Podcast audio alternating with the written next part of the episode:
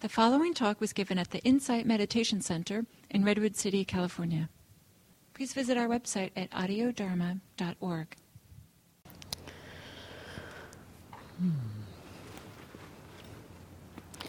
So, I want to talk this morning about some of the um, uh, tools that support our practice.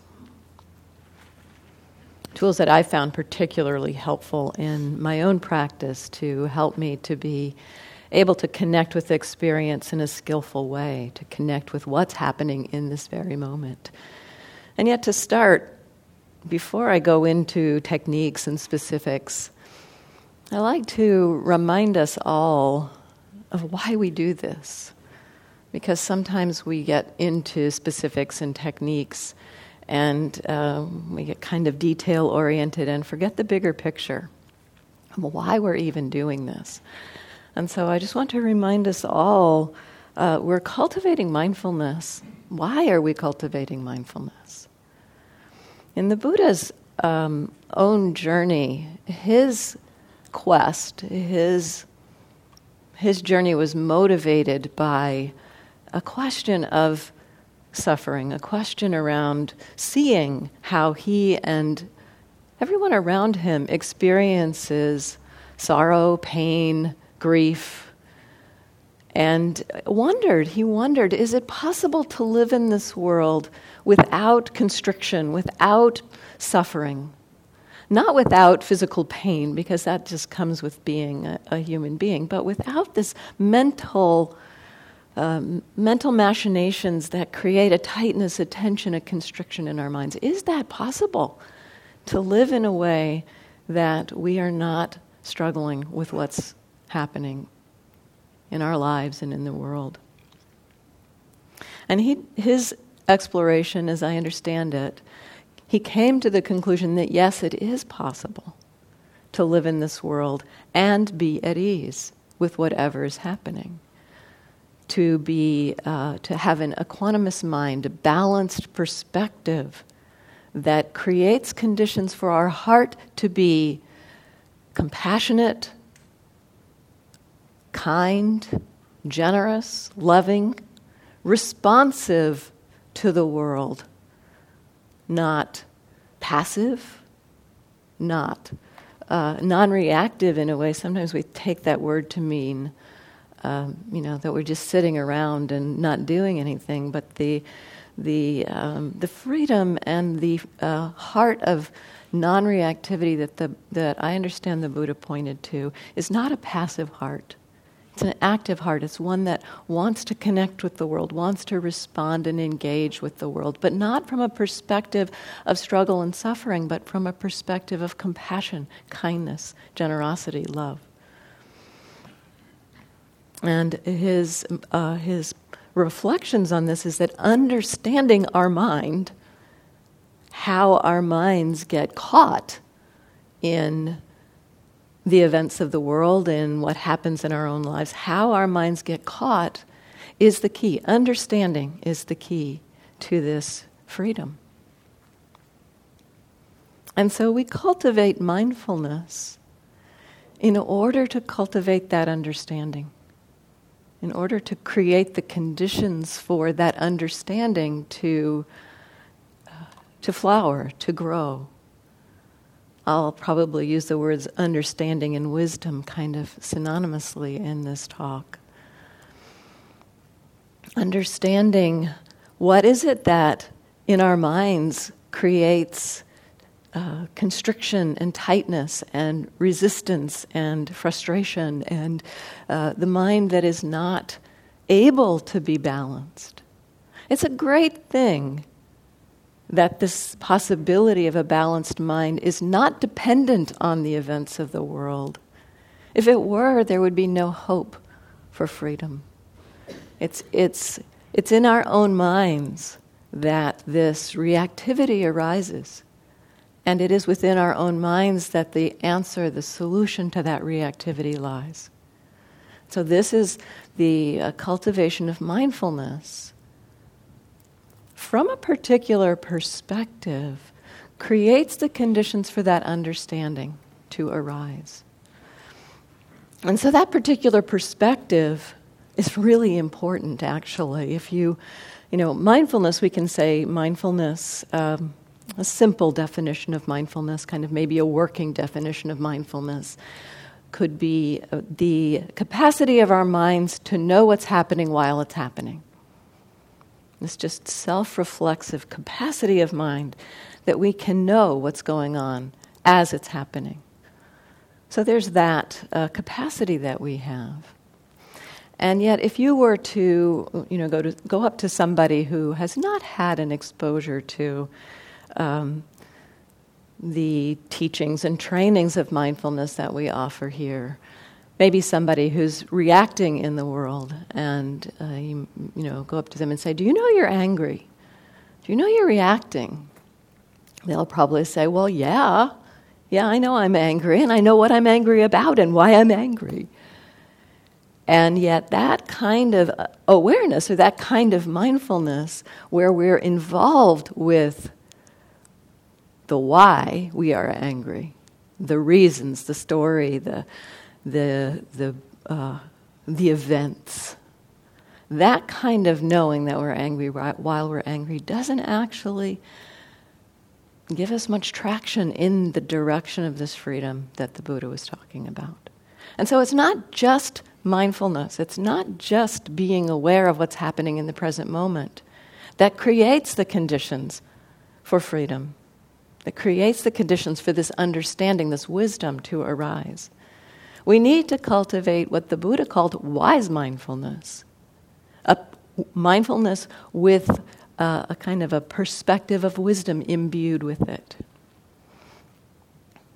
A simple way to uh, look at this perspective, and I'm going to offer a couple of pieces that will help in our mindfulness practice orient us to this perspective. These are the tools that I found in my own practice that have really strongly helped me to orient towards this a different perspective a, a, a way maybe to frame this different perspective. In that case of going up to somebody on the street and asking them, Do you know you're angry? And they say, Yeah, duh, of course I know I'm angry. Um, they are aware that they're angry, but they are being angry. And uh, a, a way to think about the shift of wise mindfulness is that we know that we're angry, angry, but rather than being angry, we are exploring the human experience of anger. We're exploring what does it mean to be with the experience of anger. Not the specifics of our individual story, but human beings, seven billion human beings on the planet, I would say probably every one of them, maybe except the ones that have just been born, have experienced anger. What is it? What does it mean to be a human being that feels anger? What is the human experience? How does it feel in the body? How does it impact the mind? Curiosity about the experience rather than involvement in it. That's a kind of a simple way, perhaps, to talk about this shift towards wise mindfulness. The Buddha talked about a perspective in the Satipatthana Sutta, the Four Foundations of Mindfulness, which is the Buddha's main meditation instructions. He talked about a perspective of mindfulness that is uh, witnessing, but not either judgmental about what's going on not either pulling towards or pushing away what's going on. So, for example, in the third foundation of mindfulness, uh, the mindfulness of mind, mindfulness of, of states of mind, the Buddha says one understands when aversion arises in the mind, one understands aversion is arising in the mind. When non aversion is arising in the mind. One understands non aversion is arising in the mind. And then later in that uh, section, it talks about understanding the conditions that create the arising for aversion. the conditions that create the arising for non aversion, so that there's a, an exploration of not just the state itself, but some of the things that put it together. But there's nowhere in that text that it says anything like, when aversion arises in the mind, we judge ourselves and tell ourselves we're a horrible person. It says, when aversion arises in the mind, we understand aversion is arising in the mind. This is that perspective of being with. It also doesn't say when aversion is arising in the mind, we get involved in the story of why we're averse and start thinking about it and creating plans and agendas for revenge. it doesn't say that either. When aversion is arising in the mind, we understand aversion is arising in the mind.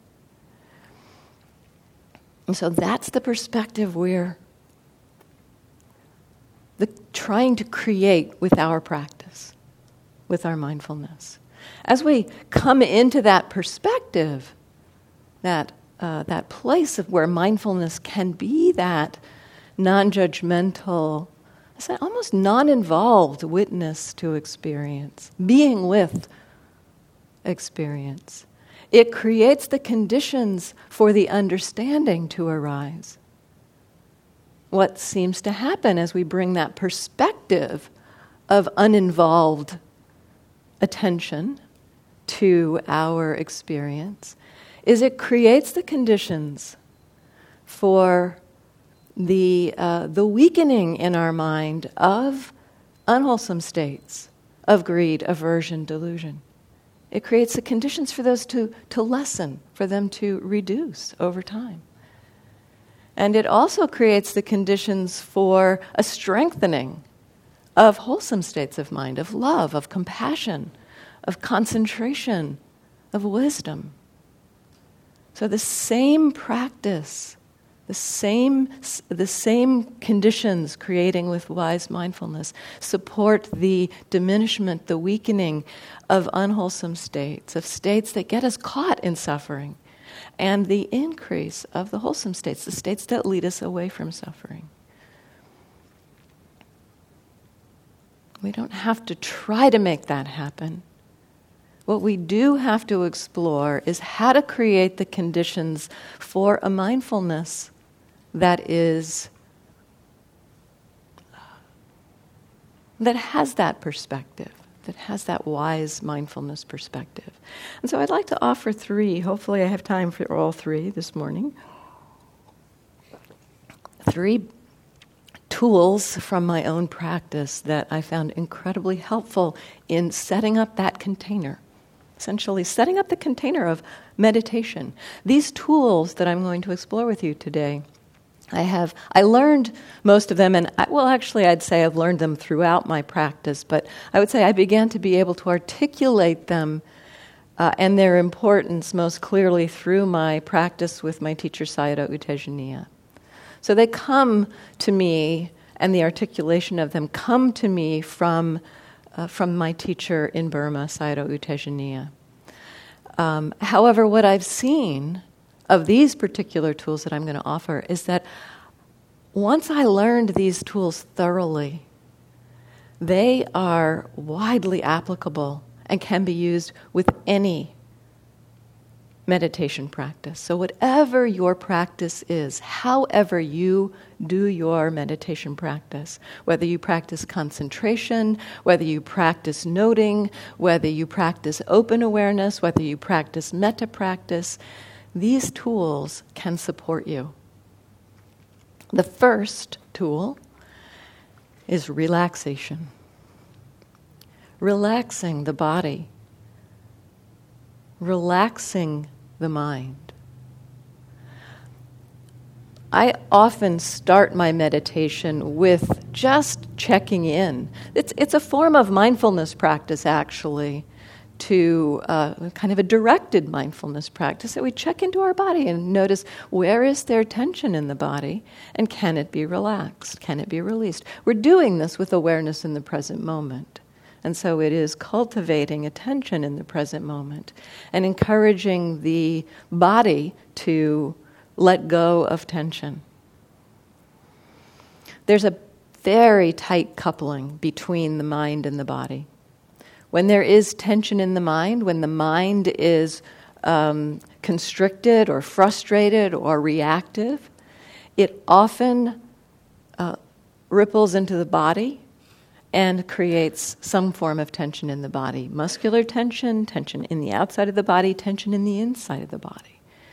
And uh, if we can notice that tension and consciously release it, which we sometimes can consciously release that tension, that relaxation of body has a feedback in the mind. And it supports the mind to be able to let go and relax a little bit.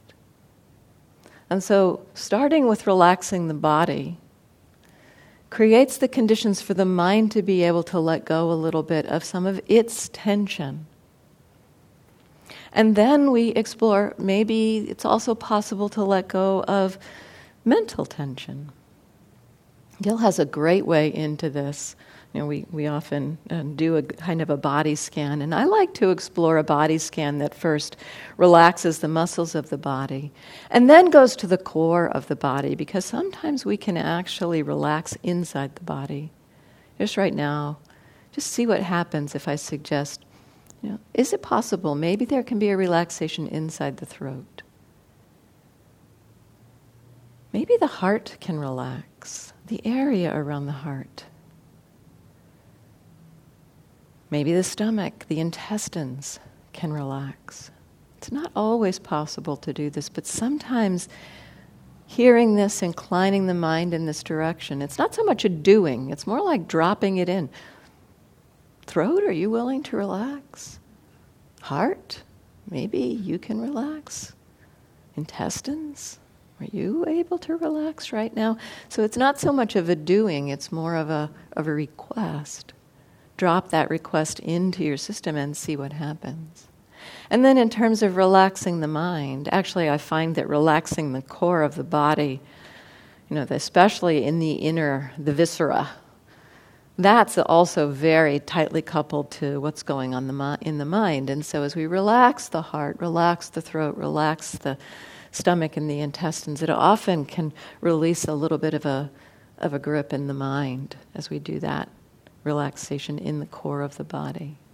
And then Gil sometimes suggests playing with relaxing the mind. He says, just explore as if your brain were a muscle. See if you can relax your brain. Sometimes that can create a little bit of a, a, a, a letting go of something that we didn't even know how to let go of. So, relaxation is huge support. As we relax, what I began to see, especially through the practice with Sayadaw U Tejaniya, is that as I came into a relaxed body and mind, when I decided to shift to mindfulness practice, more of a pure mindfulness practice, or as I was also exploring this with, um, with concentration practice, when I decided to shift to attending to my experience, the relaxed mind, the relaxed body is much more able to know experience in the present moment. In fact, as we relax the body and relax the mind, very naturally the mind receives experience. It's aware. When we're not involved in thoughts of past or future, when our minds are not caught up in tense, when our mind is relaxed, it is naturally aware. And so we can begin through that relaxation to tap into that very natural awareness that comes as the body and mind relax. There's a little bit of a uh, uh, a dance with relaxation because we need to uh, explore what it means to relax without just drifting, without just forgetting about mindfulness. There's a, a blend between relaxation and alertness. There's, it's possible to be relaxed and present at the same time. I'll talk more about that in a, in a couple of minutes.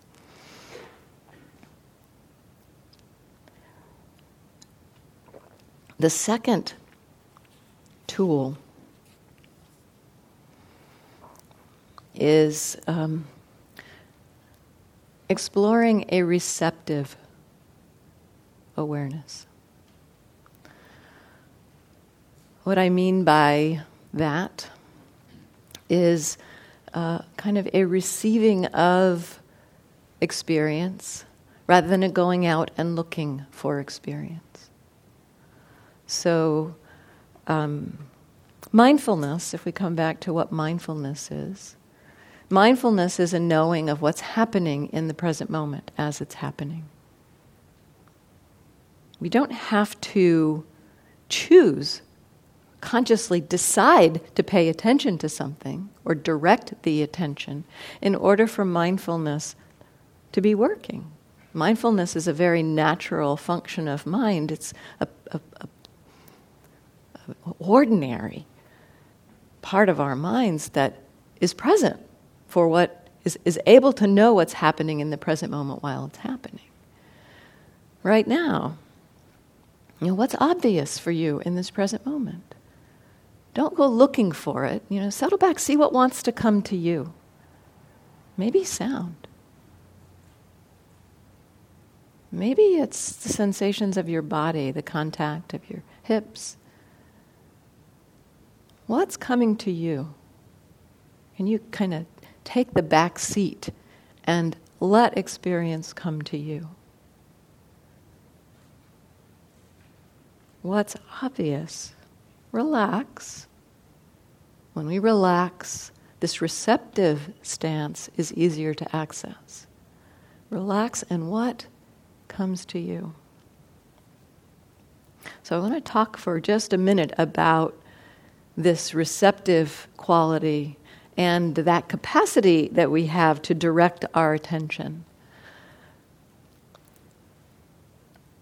Earlier in my practice, I thought that mindfulness meant that I chose what to pay attention to.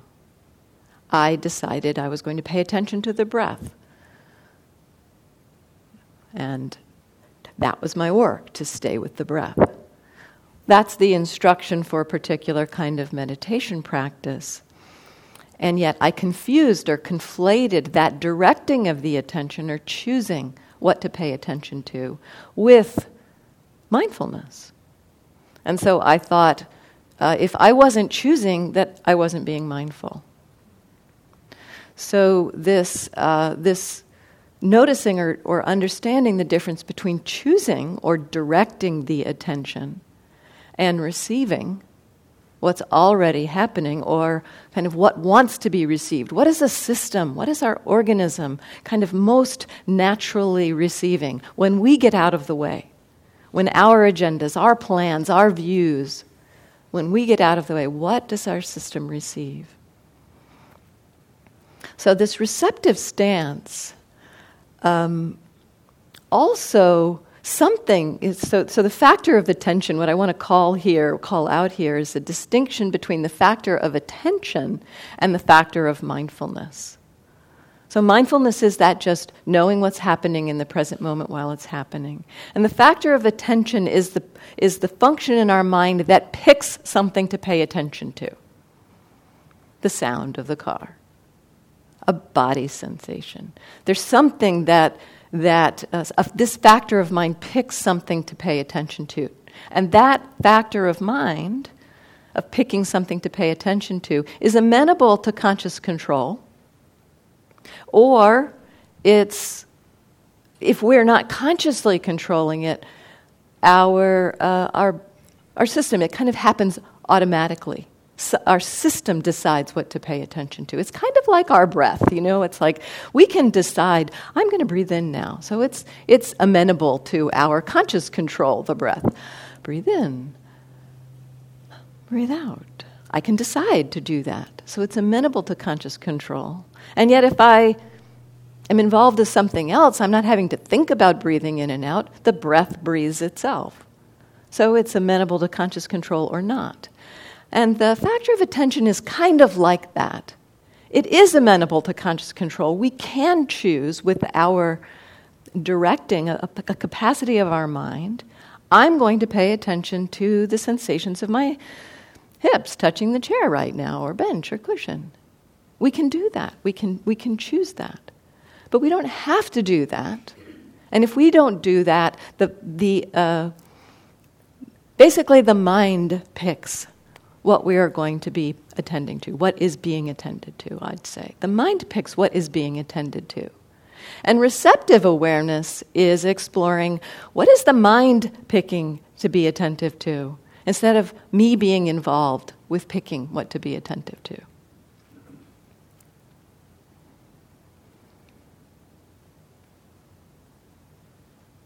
So, this stance of receptive awareness, this is basically the, the core of the practice that Sayadaw U Tejaniya teaches and that I'm exploring this week. And I'll start to explore it in the Thursday night series that I'm beginning on, uh, um, the four week series I'm beginning on Thursday night. Um, this stance of receptive awareness can be a practice in and of its own right. And I learned it very thoroughly there where the, the just not involved with any choice. Sometimes this kind of practice is called choiceless awareness because we're not consciously choosing what to pay attention to.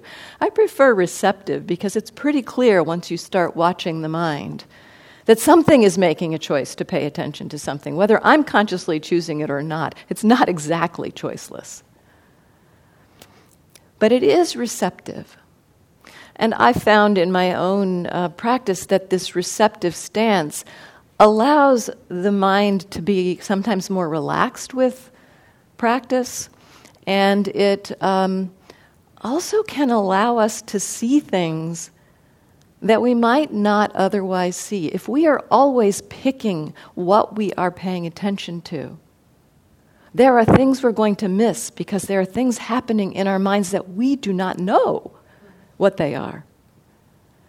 And so the, the receptive stance begins to open us to a lot of unfamiliar experience. It, it, it, can, it can be a little unsettling at times because it's like, wow, I have no idea what's happening right now. I know I'm aware, but boy, I don't know what's going on.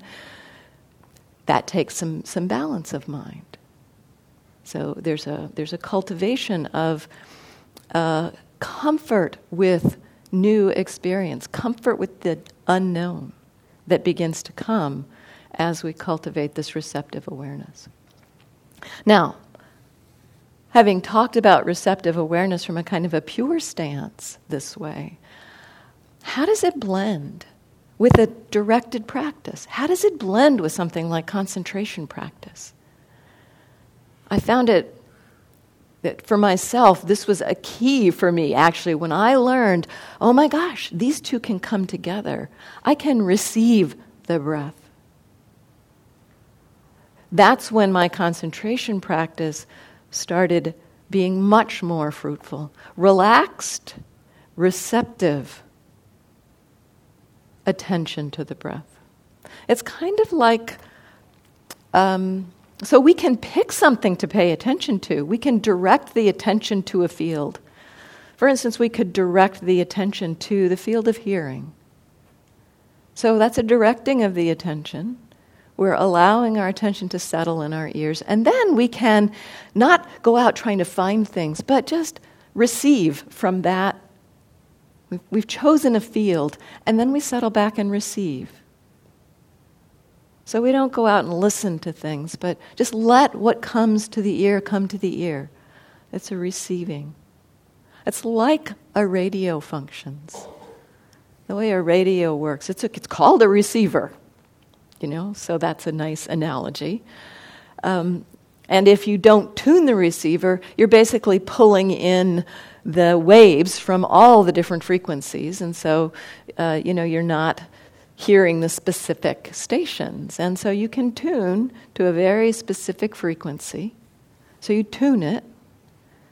But then it's not like the radio is going out and finding that frequency. It's, it's receiving that frequency. So we tune and then receive.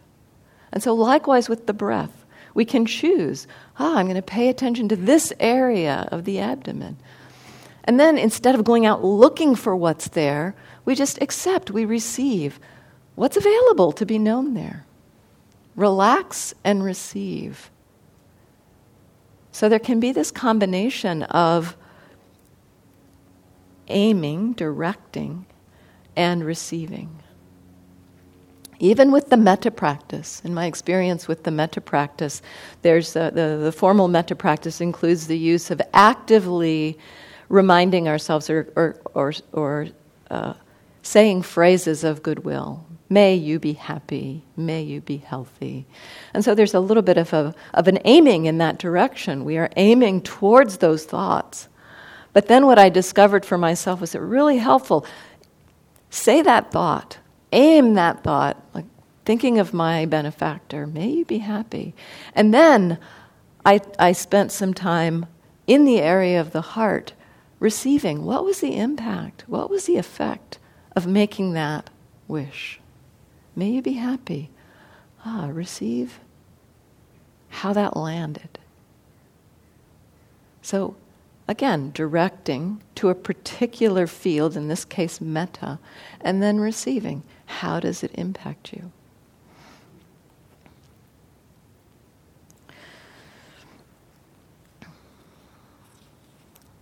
So, receptive attention.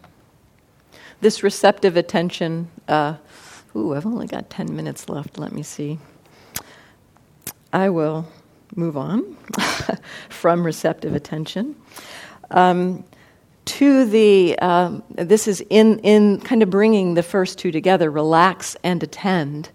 What does it mean to have relaxed attention? What does it mean to not overstrive? So these two have to come together for um, uh, a skillful meeting of experience. As you notice your experience in a moment, you know, notice the sound of my voice, notice the sensations of your feet, wherever they are, notice the contact points of your hands. How hard is that? How hard was it to notice. Those just not very hard usually. As soon as I mention an area, the attention is, is knowing it. So, for a moment, in an instant, it does not take much effort to be connected with experience. What's harder is to sustain, sustain it over time. And that's generally where we often get tight in our meditation practice, is in trying to sustain our mindfulness, trying to hold on to the breath, trying to stay present, just gripping the mind, trying to stay put in the present moment. We can do that. I've certainly done it. And it can create the conditions for the mind to stay put, but it creates a very tight kind of attention. What I've found more helpful is to explore what it means. That light touch of attention that we just played with, just for a split second, just for a moment, how hard is it to notice the sensations of your hands? Hearing right now, how hard is it to notice hearing? Whew, not so hard for a moment. That level of effort is what's needed. And then you need to do it again, and do it again, and do it again. It is more about remembering moment after moment after moment to make that very light touch of connection. Rather than at the beginning of a sitting, sitting down and thinking, I have to stay present for 30 minutes. How do I do that? It's kind of like trying to pick up the whole 30 minutes sitting in the first second and trying to stay present for the whole 30 minutes in that first second. Instead, you stay present for the first moment. And then, oh, and, and can I do the next moment? And the next moment. In each of the different styles of practice, there may be slightly different ways to go about this. if you're exploring the breath, if you're exploring um, staying present with the breath, see what happens right now. Can you be present for half a breath, for an in breath? How about for the out breath? And the next in breath? Just enough attention to be present for half a breath. That's all the effort you need to make. And another half a breath. And another half a breath. That's all the effort that needs to happen. And then the mind will wander, and then we wake up, we come back, and we, keep, we, we begin again. If you're doing walking meditation, if you're doing a, uh, the, the walking meditation focused on the movement of the feet or even doing a more open awareness style of walking practice, I've sometimes found it helpful to, um, because I'm doing movement, I engage with this practice around movement. And it's like I pick something, maybe three feet out, and I play the game. Okay, can I be mindful till I get to that leaf? Oh, I made it. Okay, how about that leaf?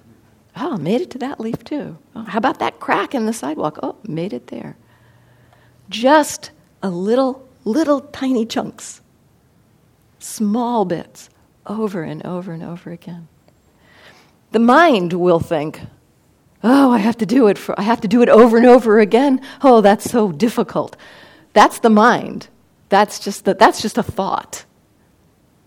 It is just a little bit of effort over and over again. And as we do that, there becomes a kind of a, a momentum that builds. A momentum of the mindfulness builds. And then we, we can be present maybe for two breaths before we have to really, and so very easily present. It's like, oh, can I be present for my breath? Yeah, breath, another breath, oh, and then and then we might start feeling the mind kind of begin to drift or lose connection with the breath. And then, oh, let's connect again, kind of recommit. Yeah, let me stay with the next couple of breaths.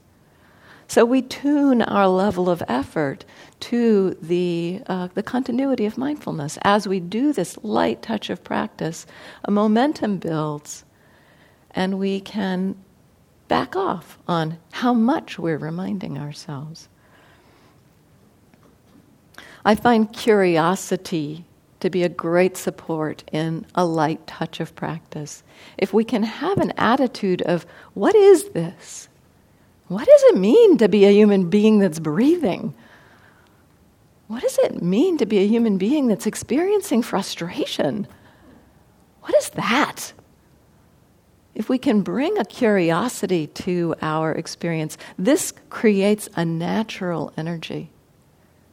And we don't have to do so much uh, efforting to stay present. The curiosity creates that energy to stay present.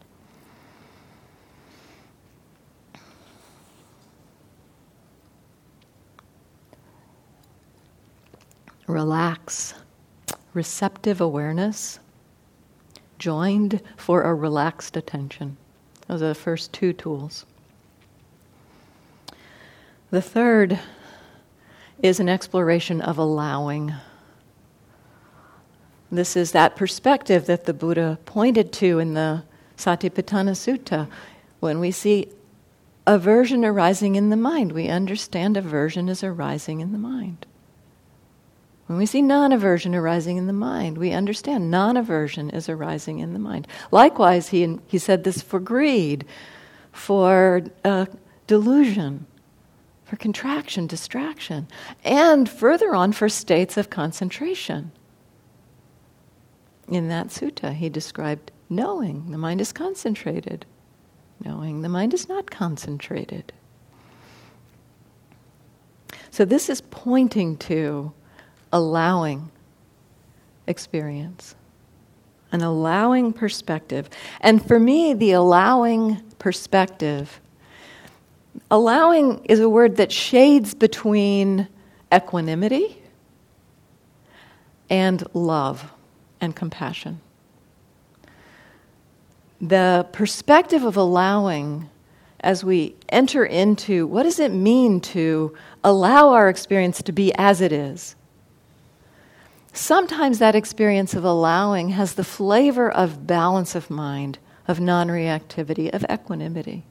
Sometimes it has more of the flavor of compassion or love. And so, this allowing perspective brings in the attitude of kindness, of compassion. And so, we might explore this as kind attention, loving attention to our experience. So, this is an important part of the perspective of what it means, what wise mindfulness means this allowing attention.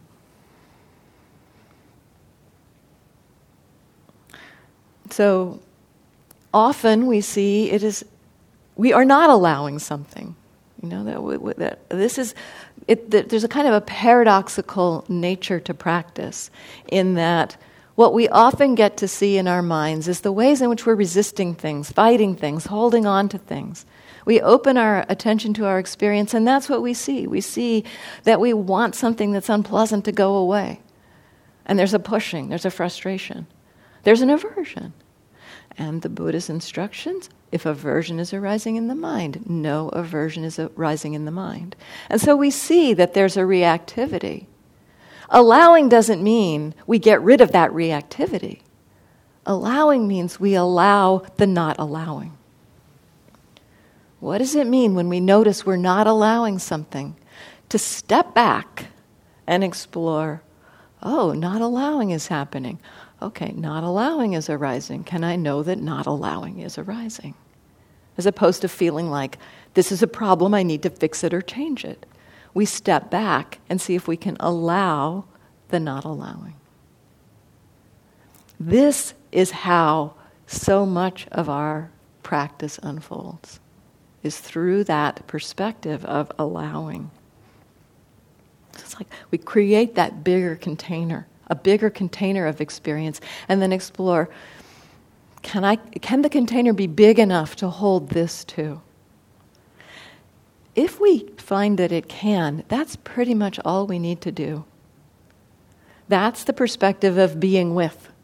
We can be with anger, we can be with frustration, we can be with confusion, wanting, pride, And yet, there are times when the, the, the strength of our reactivity is greater than the capacity to be mindful. And at that point, we need to learn skillful means. How do we respond when we try to turn our attention and be with anger and find it just takes us down the rabbit hole of anger? How do, what do we do then? not beat ourselves up, not try to tell ourselves there's something wrong with us, but see what are some skillful means. Can we, can we turn our attention away from that? Maybe, maybe take a walk in nature. Change the channel, I sometimes say. Redirect the attention. Find something else we can be with in an allowing way. It's, it's an act of compassion for ourselves. It's an act of, of of that heart of allowing, to recognize this mind is not capable in this moment of meeting that experience in a simple way, and something else needs to happen. And so we use skillful means. There are times for that.